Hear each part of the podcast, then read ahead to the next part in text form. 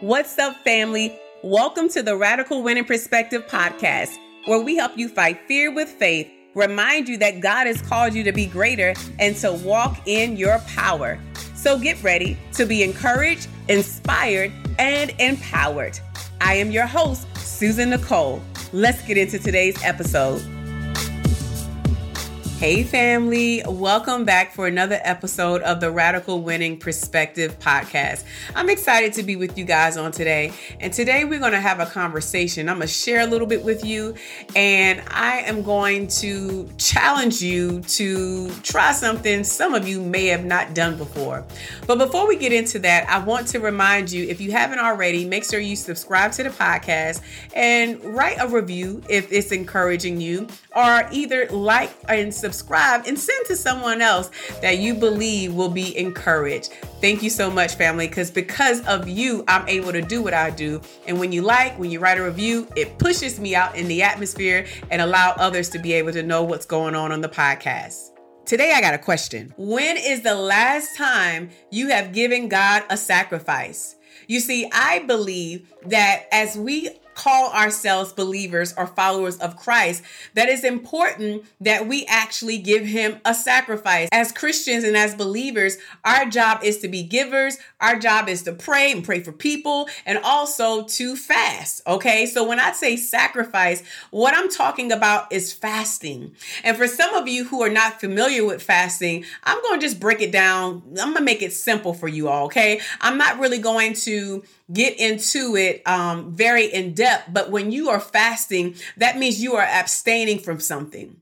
Sometimes people abstain from food. Sometimes people abstain from television. Some people abstain from shopping. Some people abstain from spending money, talking on the phone, or whatever it is that that person is doing. Basically, you are denying yourself. And as we speak about us as Christians, um, the Lord is calling for us to deny our flesh at times. Now, I always tell people, when they tell me that they're going to go on a fast or they're going to be fasting, I always remind them listen, if it's not a sacrifice to you, then please believe that it will not be a sacrifice to God. And so let me give you an example. If giving up diet soda, okay, or giving up soda, if that is not hard for you to do, then that's not really a sacrifice. Um, if you say, I'm not going to watch Netflix for a whole week, if that's not a sacrifice for you, because you don't really care about Netflix, okay,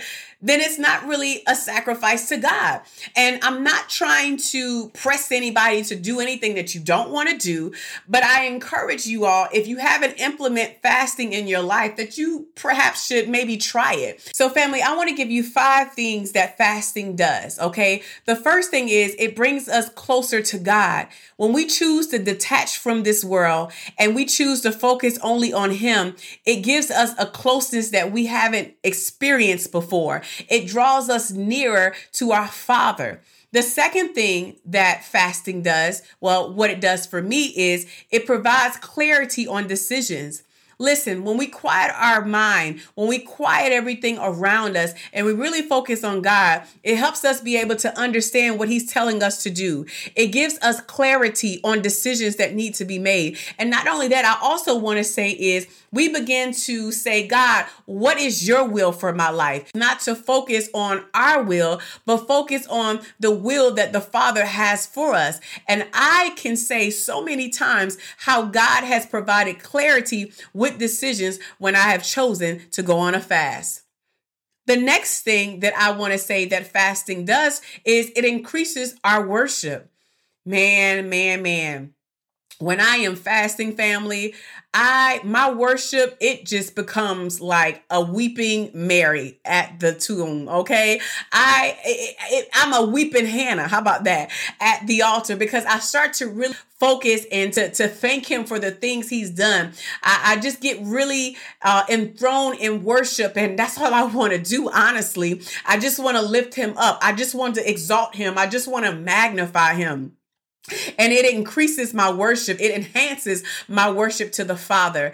And plus because i'm not focused on anything else but him. I'm not watching tv i'm not distracted by anything that's going on. And the next thing that i want to say that fasting does for me it, it makes me sensitive to the spirit Y'all, when you are sensitive to the spirit, listen, the Lord will start telling you things. He will start giving you uh, revelation for people, giving you prophecies for people. I found myself calling so many people because during my prayer time, the Lord dropped them in my spirit and I was able to hear clearly and I called them or I text them to tell them what the Lord said and that encouraged their hearts and their spirits. But had I not been in a place where I was really in tune to hear God's voice, and I wasn't sensitive, then I wouldn't be able to do that same thing. Now, not saying that God doesn't speak to us and tells us things when we're not fasting, but there's a certain sensitivity that comes when we are actually fasting and giving God a sacrifice.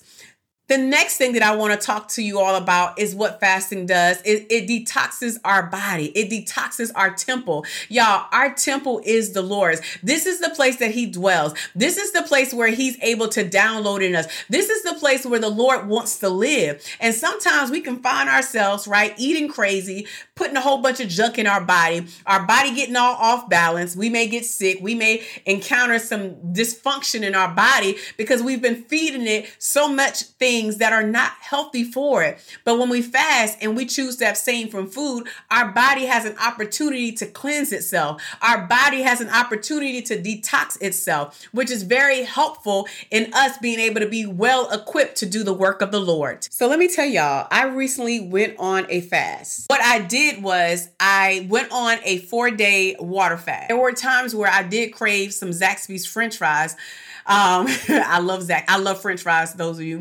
Um, I didn't have any coffee. I really was just focusing. And every time that I felt like I got a little hungry, which was like the second day, I just kept saying, God, I want you more. And during that time when I got hungry, I immediately prayed. I immediately drank my water. I, I just kept myself sustained by drinking water and also pulling on my source. And so, for somebody today that is thinking about fasting, or you may have heard somebody talk about fasting before, or you've always wanted to go on a fast, but you didn't know if you really had had what it takes, I want to let you know you do have what it takes.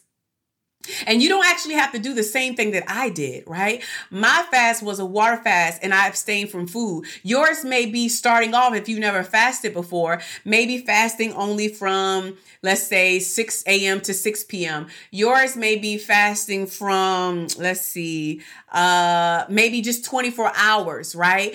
Um, but you have to ease your way into it. Now, this is not the longest liquid fast that I've been on. Um, the beginning of the year, the Lord called me into a fast and I did a seven day liquid fast. But I want people to understand as I am sharing my story is that some things, the Bible tells us some things only happen through prayer and fasting. Matter of fact, let me find the scripture. Okay, I'm gonna find the scripture for you all because I want you to understand. In Matthew 17 and 21, it says, Nevertheless, this kind only goes out by prayer and fasting. This is when the disciples were asking Jesus, How was he able to cast out the demon from this man? And they couldn't. And he told them simply, Some things only happen with prayer and fasting, meaning that we are doing both of them simultaneously. And so I want to let somebody know on today if you find yourself in a place where some things haven't been broken off yet, some things haven't moved yet, you are unclear on some direction for something, Go on a fast. Give God a sacrifice.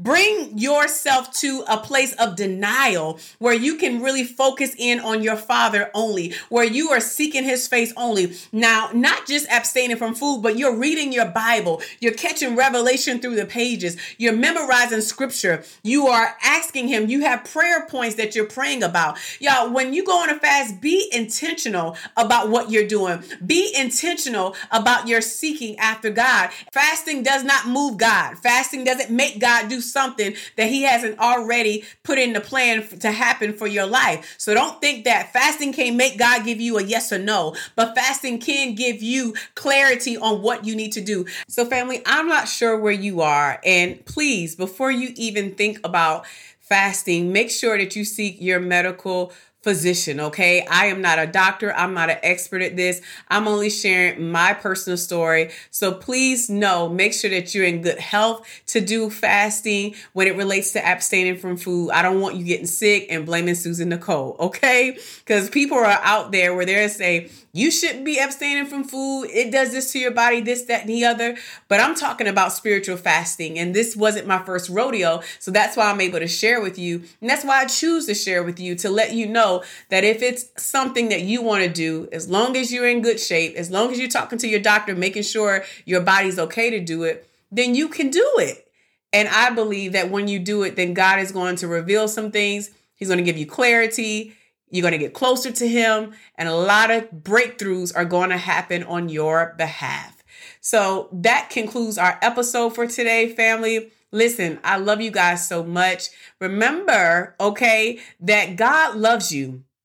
And because He loves you, He wants you to be able to live an abundant life. You deserve more. You get to have more. And as a child of God, you have access. I love you. And until next time, I'll talk to you later. Bye.